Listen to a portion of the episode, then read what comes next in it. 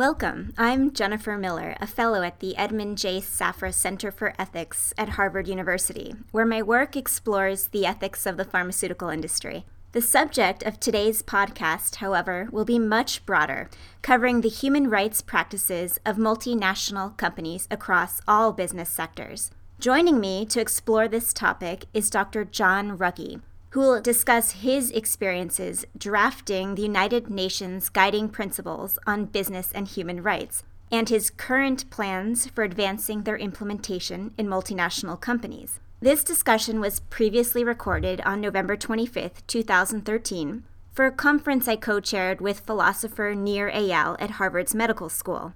The conference was titled Companies' Global Health Footprint Could Rating Help? We hope you enjoy this podcast.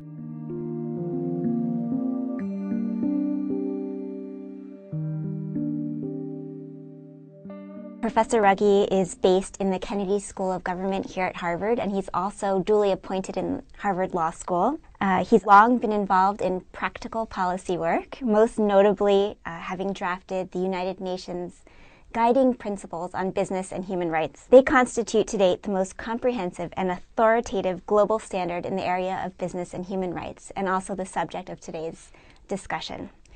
I thought we'd begin by talking about the process that you followed in developing the standards. I understand at the beginning it was mostly a descriptive mm-hmm. initiative. Uh, that's correct. The, uh, this was a mandate under the uh, Human Rights Council, the UN Human Rights Council. Um, and at first, um, they didn't really want me to do very much. Uh, uh, except to um, identify what the uh, sort of major patterns were of corporate related human rights issues um, and what the prevailing standards were that applied to states in relation to business and human rights, um, and what, if any, legal or other standards um, existed that applied to companies. So it was very much a, a factual mapping exercise uh, initially. It was uh, an intensely consultative process. Uh, we conducted more than 50 um, or nearly 50 international consultations on every continent. So nobody could say, you didn't hear our story. Before we put together um, any set of recommendations, we wanted to try them out to see whether they'd actually work. So one of the things that we we promoted very strongly in the guiding principles is the idea that companies ought to do what we call human rights due diligence, um, uh, or ought to adopt human rights due diligence uh, processes. Mm-hmm. Um, bef- before we said that, we actually worked with ten companies to see what that would look like inside a company. How would it work? How would it be embedded into various business units and business functions? And they did that for a year or so uh, and issued a report. Uh, we consulted with corporate lawyers on the same subject. Uh, and then we had some concrete evidence how this could work in practice. So the 10 companies, did they help shape the standards or they really just helped test the standards? Um, the, we, came, we came to the exercise with some basic ideas. Uh, of what needed to be done.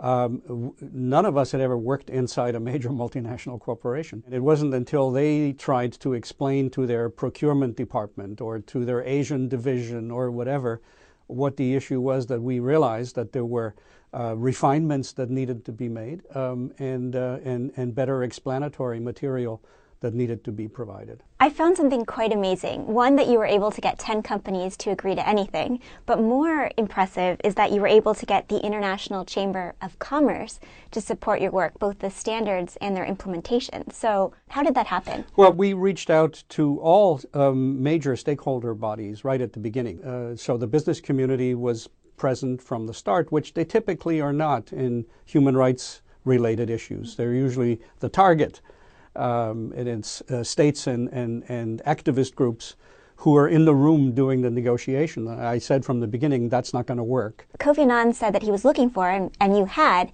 um, a competency in both human rights and business, which was unique, but you also had a neutrality. This was such a controversial area that was so, so deeply conflicted that to try to get a, a person from one of the major stakeholder groups to lead the process. Mm-hmm um, would, would, wouldn't have worked. So, so let's talk about the principles. So there mm-hmm. were 31 mm-hmm. in general. What themes did you cover?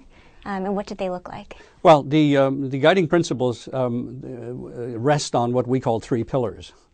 Um, one is the state duty to protect um, against human rights abuses. by anybody, not only state agents, but uh, also uh, third parties, which by definition includes business. So um, the state duty to protect is the first core element. Secondly, um, an independent uh, corporate responsibility to respect rights. By independent, um, what we meant was that it wasn't dependent upon whether or not states were fulfilling their obligations, that this was a separate business responsibility. Um, and the third um, was access to remedy. Um, rights don't mean very much if uh, there is no access to remedy. And so, protect, respect, remedy were the three pillars of the uh, guiding principle. Uh, there was a, a, crucial decision that had to be made in the end, um, which is that um, we were exploring um, uh, the possibility of a legal uh, instrument that um, would would hold companies to account for violation of gross human rights abuses that have, uh, rise to the level of international crimes. Um, and the, the message back from uh, governments more than anybody else was that that would be that would in itself be such a complex exercise um, that um, there would be no way that the guiding principles could be adopted in the time frame that we had uh, if that were included. So I issued that as a second sort of recommendation, as a, as a separate recommendation. So I don't want to gloss over this um, sort of complicated nature. Why is it so complicated to make something um, legally binding for multinational companies? Well, the the, the challenge of uh, a treaty instrument. I mean, look how long we've been at Kyoto, right? We uh, and we still don't have um, an, an, agreed um, uh, instrument. Um, when issues are very complex, when interests uh, are highly divergent, when you're aiming for universal coverage, all rights, all in all all rights holders, mm-hmm. all countries, all businesses, um, it's it, it is difficult to um, imagine that you're going to get a comprehensive legally binding instrument anytime soon. So the challenge really is can you set in motion um, steps that cu- cumulatively reduce the incidence um, of corporate related human rights harm uh, and eventually uh, um, build up enough of a basis for uh, sort of specific legal instruments uh, to be negotiated um, to fill gaps. What do you think about the idea of accreditation, certification, and rating systems as means for both perhaps specifying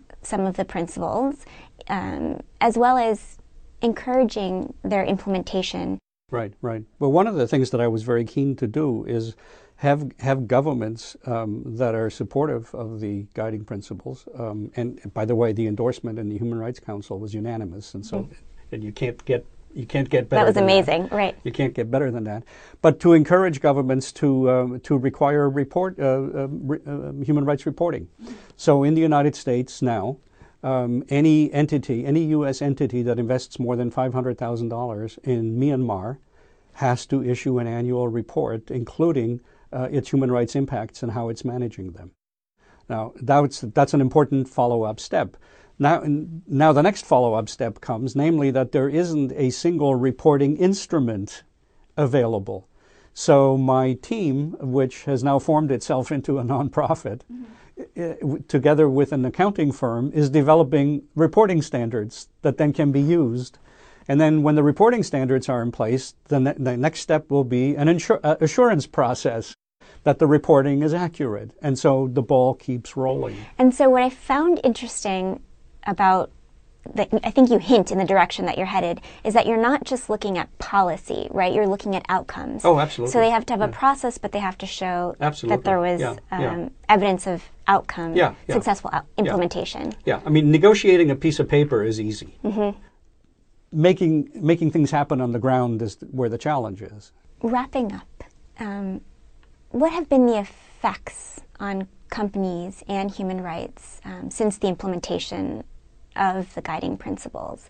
Uh, do you see businesses becoming more just and um, human rights field advancing since since their adoption? Well, uh, you can't generalize about all. There's 88,000 multinational companies in the world, and there's something like 800,000 subsidiaries, and, and I, I, can't keep track of all of those.